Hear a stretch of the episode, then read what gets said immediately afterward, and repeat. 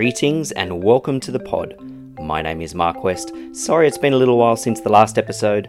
I've been off doing stuff. But this week, at the start of the Australian summer, we're looking at one of the most important aspects of beach going rips.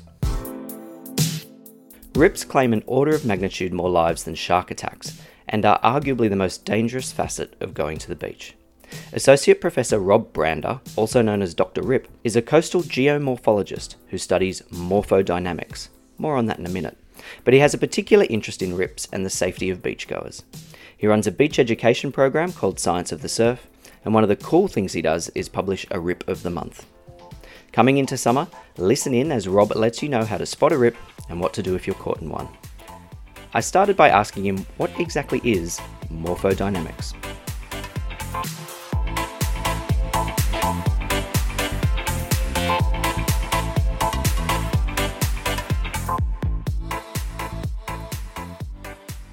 A geomorphologist is somebody who studies the processes that create different landforms.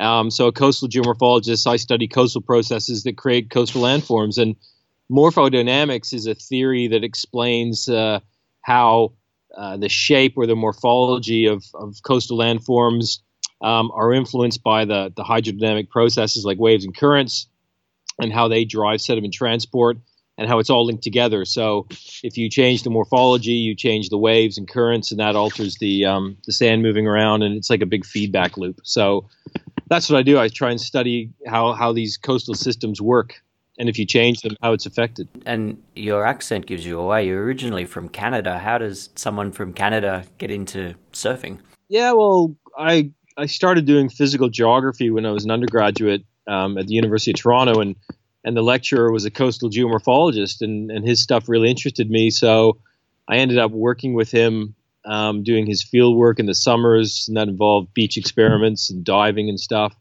And then I did my master's there, and then I, I came across, after that, I went backpacking to Australia, and I was looking for a PhD, and one of the guys from Sydney Uni took me to a local beach in Sydney, Bronte, and he started pointing out these rip currents, um, which I I I studied, but I hadn't actually seen one. And that just got me interested in rips. And to make a long story short, I came back a year later to do my PhD on rips. Oh, do you live in Tamarama, or you you're a member of the Surf Life Saving Club there? So that's uh, that's still pretty close to Bronte. Yeah, no. When I came uh, when I came back to do my PhD, I just lived in a shared house in Tamarama, and then sort of a long story, but I I managed to become the caretaker. I joined the club at Tamarama, and then I became the caretaker. So I lived there for about three and a half years. Basically, wrote my PhD um, in the back room there, and and now I'm a life member. But you know, we've we moved away from the eastern suburbs about five years ago, but still love those beaches. Oh, they're beautiful. Well, the Bondi to Bronte's on the weekend. It swims past Tamarama oh, right. Beach. Okay. So okay.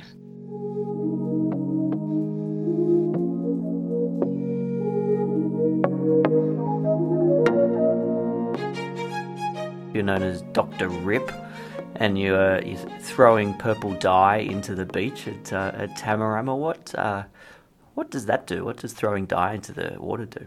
Well, when I was doing my PhD, I was studying under a guy named Andy Short, and Andy Short is a bit of a legend in the coastal world. He was a coastal scientist, coastal geomorphologist, and he used to take me on field, his student field trips here, and he'd release dye into rip currents for educational purposes. And I thought that was quite powerful, and I ended up using dye for some of my experiments in my PhD just to see where the rips were and what they were doing.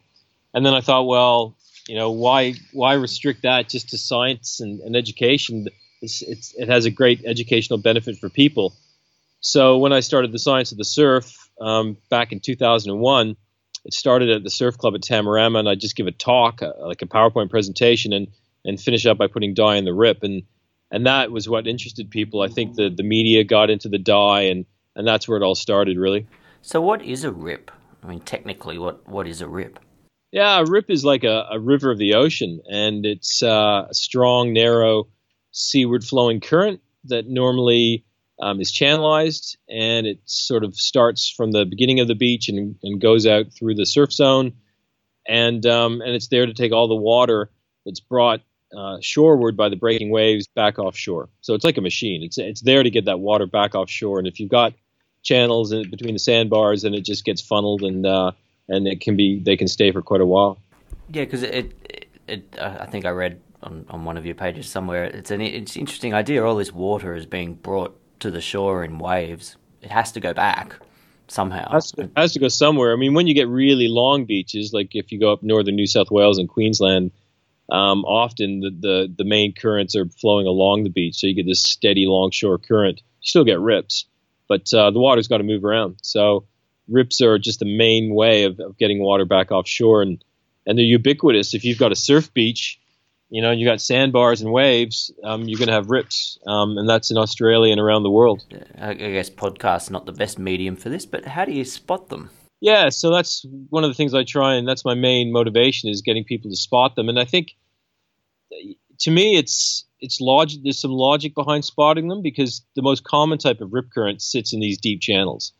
So water, deeper water is always darker, and less waves break when the water's deeper. So if if you look at the surf, if you're like standing at the headland of Bondi and looking along the beach, what you're looking for are these patterns where, you know, you've got white water everywhere, um, where it's breaking, and then you may have these narrow green gaps, maybe 10, 15 meters wide, kind of heading out like a dark path through that white water. So I've got this saying that white is nice, green is mean, because the white water means it's shallow, green is mean because that's deeper water and it could be a rip. But if you get in the habit, of, there's other clues. I mean, the rips take water out, whereas waves bring it in, so there's always this constant interaction.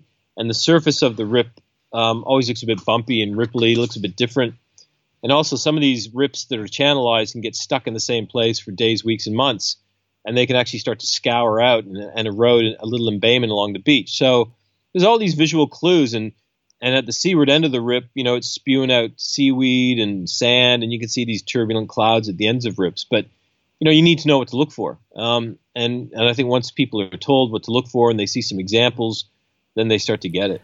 I saw that now that uh, Qantas is putting things in in-flight video, in-flight uh, welcome videos for international flights on what to look for. Is that uh, that that's thanks to you in part, isn't it? Oh, I don't know if it's thanks to me, but um, I know that Surf Life Saving has done that, which is fantastic. And I'm not exactly sure what the content is and what the messages are. It doesn't matter.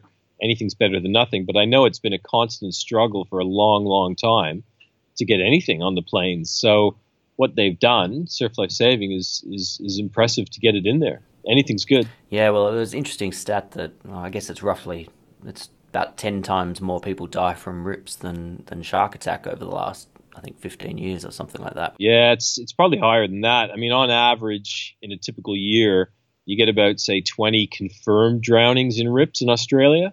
Uh, it's probably higher than that actually. And in, in, a typical year, you get one shark fatality, maybe a couple. So yeah, I guess ten times, but it's it's a lot more. A lot more. Yeah. yeah, order of magnitude. And so, what should you do if you get stuck in a rip? Yeah, well, I guess the the universal thing is not to panic, and and that's what we all say. Of course, that's easier said than done when the beach is disappearing and and you're having trouble um, getting out of it. But panic's the key. Panic is what drowns people. Rips don't pull you under. They don't take you to the opposite side of the ocean. Um, but panic affects your breathing, and you can drown in 30 seconds. So that's the key thing is we want to tell people to, to not panic, and and that's one of the challenges at the moment. I think is how do we convey that message um, in a way that reduces the panic response. So I sort of tell people it's a ride. You know, RIP is just taking you for a ride. That's all it is. Um, and while you're in that ride, signal for help. But, that's what drowns people. Um, the other thing, of course, is don't swim against the rip because they flow pretty fast. And, you know, if you're not a good swimmer, you're not going to make it and you're just going to tire yourself out and then you're going to panic. And then there's always this, this, you know, the long-standing advice: swim parallel to the beach, which sometimes works, sometimes it doesn't. You know, you have to be a pretty good swimmer. And then the final one is just stay afloat and and and conserve your energy and, and signal for help. But, but there's no one single, other than don't panic there's no one single piece of advice in terms of what you should do.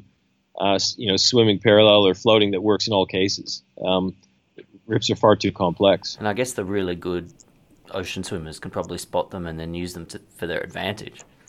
Yeah, for sure. I mean, you know, surfers use them all the time. Ocean swimmers use them all the time. Body surfers use them all the time.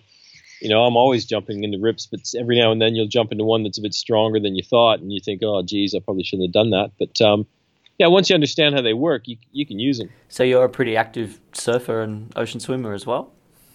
Um, I'd say body surfer. I used to be a very active body surfer, but when I get older with kids and, and a busy job, I don't I don't body surf nearly as much as I used to, which was a lot.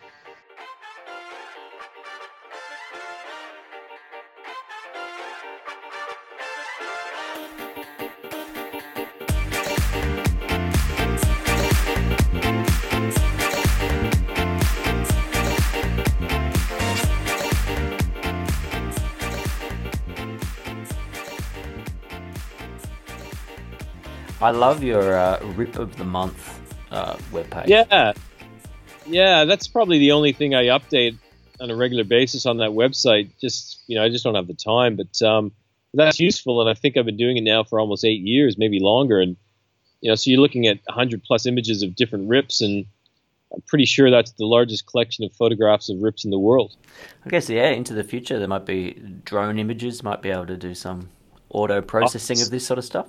Yeah, it's already. I mean, there's heaps of great pictures coming of rips from thanks to drones, and but it's um it's an unusual angle, right? So most the problem with rip current pictures is most of them are taken from high up because it's easier to see the rips.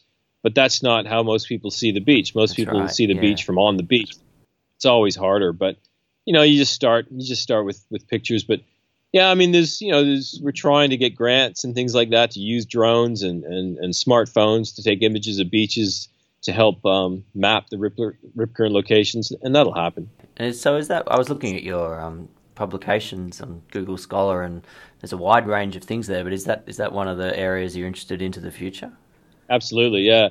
Um, trying to get some sort of real time mapping of rip currents going would be fantastic, and it's definitely doable. Definitely doable. But there's different types of rips and and um, and the ones that would be possible to map using pictures and drones would be the um, these channelized rips that I've talked about because they do have strong visual characteristics. Are there? Can you instrument up like buoys or some floating devices as well to, to give you that sort of information, or? Um, the only thing that something in the water would tell you is how fast the rip is flowing, and and that's only going to tell you a speed at that particular location. Um, so in terms of images, no, something in the water is not not really going to help that much.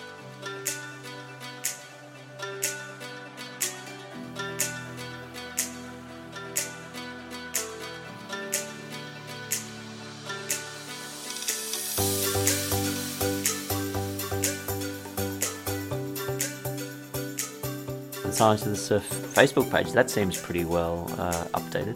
Yeah, I'm always putting content when I can. Um, I, it's not just about rip currents; it's mostly about rips. But I try and put anything interesting related to coastal uh, stuff on there. Um, although these days it's all, only the old people who look at Facebook. Uh, you need a Snapchat. Yeah, I need to get into that stuff, but it's it's just time, and I'm quite happy for you know Surf Life Saving and those people to to take the lead on on social media. Um, and the book was a fun thing to write and it's you know it's actually i got an email that it's now they've run out. So they're talking about doing another another run but it's sold about 7000 copies now. Oh wow. And you and you were involved in a documentary as well. Yeah so about five years ago a doco maker from the gold coast contacted me wanting to do something on rips and a lot of people had contacted me and nothing ever happened. So i just sort of went along with it not expecting anything to happen but he did this fantastic job and it it came out last year um, on National National Geographic Channel, uh, Rip Current Heroes, it's called, and it's brilliant. It's he's done such an amazing job. It's so powerful and educational and gripping. Um, it's quite emotional watching it, and um, so that was amazing. But again, you know, not everyone has access to it. If you don't have the Foxtel channel, you don't have access to it. But it is being shown on Qantas. It was shown on Qantas last year, and it'll be shown on Qantas again this year on international and long domestic flights. And um, it's and we put it on YouTube as well. There's also a teaching guide, so high school teachers can access this teaching guide for free and and show them the uh, documentary. And uh, it's it's it's a really amazing doco, to be honest. And you, speaking of, of, schools, you, you work in schools doing a schools program with, with how to spot rips and that sort of thing? Yeah, because I used to do my, my Science of the Surf community presentation. I did for about four or five years at various places, mostly Tamarama, but people would say, oh, this is great. You know, these are people who lived on the beach all their lives. And they said, we never knew any of this stuff. And, and why isn't it in the schools?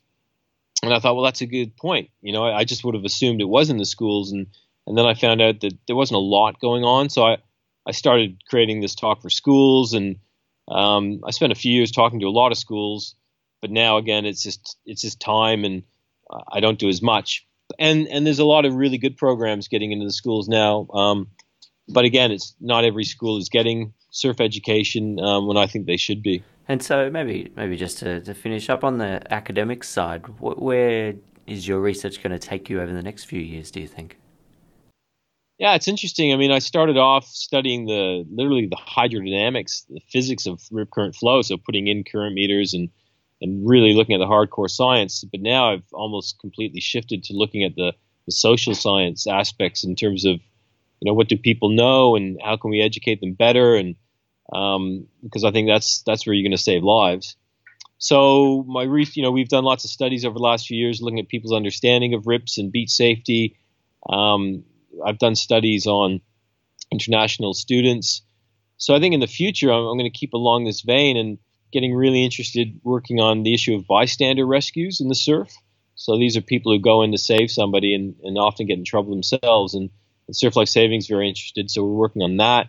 Um, I'm getting interested in looking at uh, international tourists, more focusing on international tourists and recent migrants, and and you know their understanding of beaches and how we can get through to them. So it's you know the ideas always generate, but it's and I'll probably expand. I'm expanding beyond rips, and I'm looking at starting to look at surf zone injuries, like people getting uh, injured in the in the shore break. There's lots to do. Do you know off the top of your head what's the biggest injury that uh, that happens in the, in the surf break? Do people bust their shoulders, or is it just getting winded? Or no, they they um they break their collarbones, they broken bones. The worst case is spinals. There's I don't know the actual numbers in Australia, but there's actually quite a lot of spinal injuries, broken necks, paraplegia, people getting slammed. But a lot of it is just yeah, basic broken bones and contusions and cuts, but they're they're serious. And and when you look at serious spinal injuries, then you've got a, a lifetime um, medical care issue there as well. So, um, so we're starting to look at different types of beaches and you know, the, physical type of beaches and relate that to the type of injuries that occur and, and when they occur.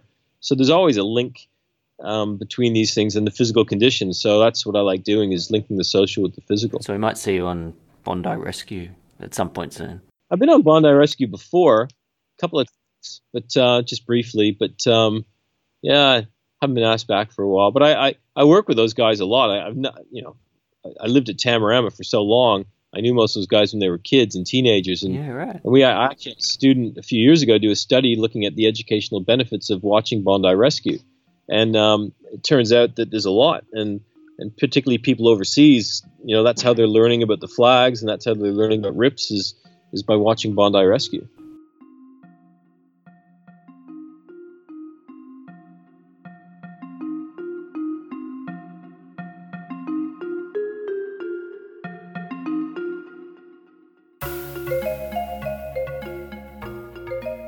Thanks very much to Associate Professor Rob Brander for taking the time, in amongst home renovations, to have a chat about RIPS. If you'd like any more information on what you've heard today, get over to the website at www.thepodpodcast.net. That's www.thepodpodcast.net. And there you'll find links to all of Rob's media that we chatted about today. Thanks for joining me. The next episode won't be so far away.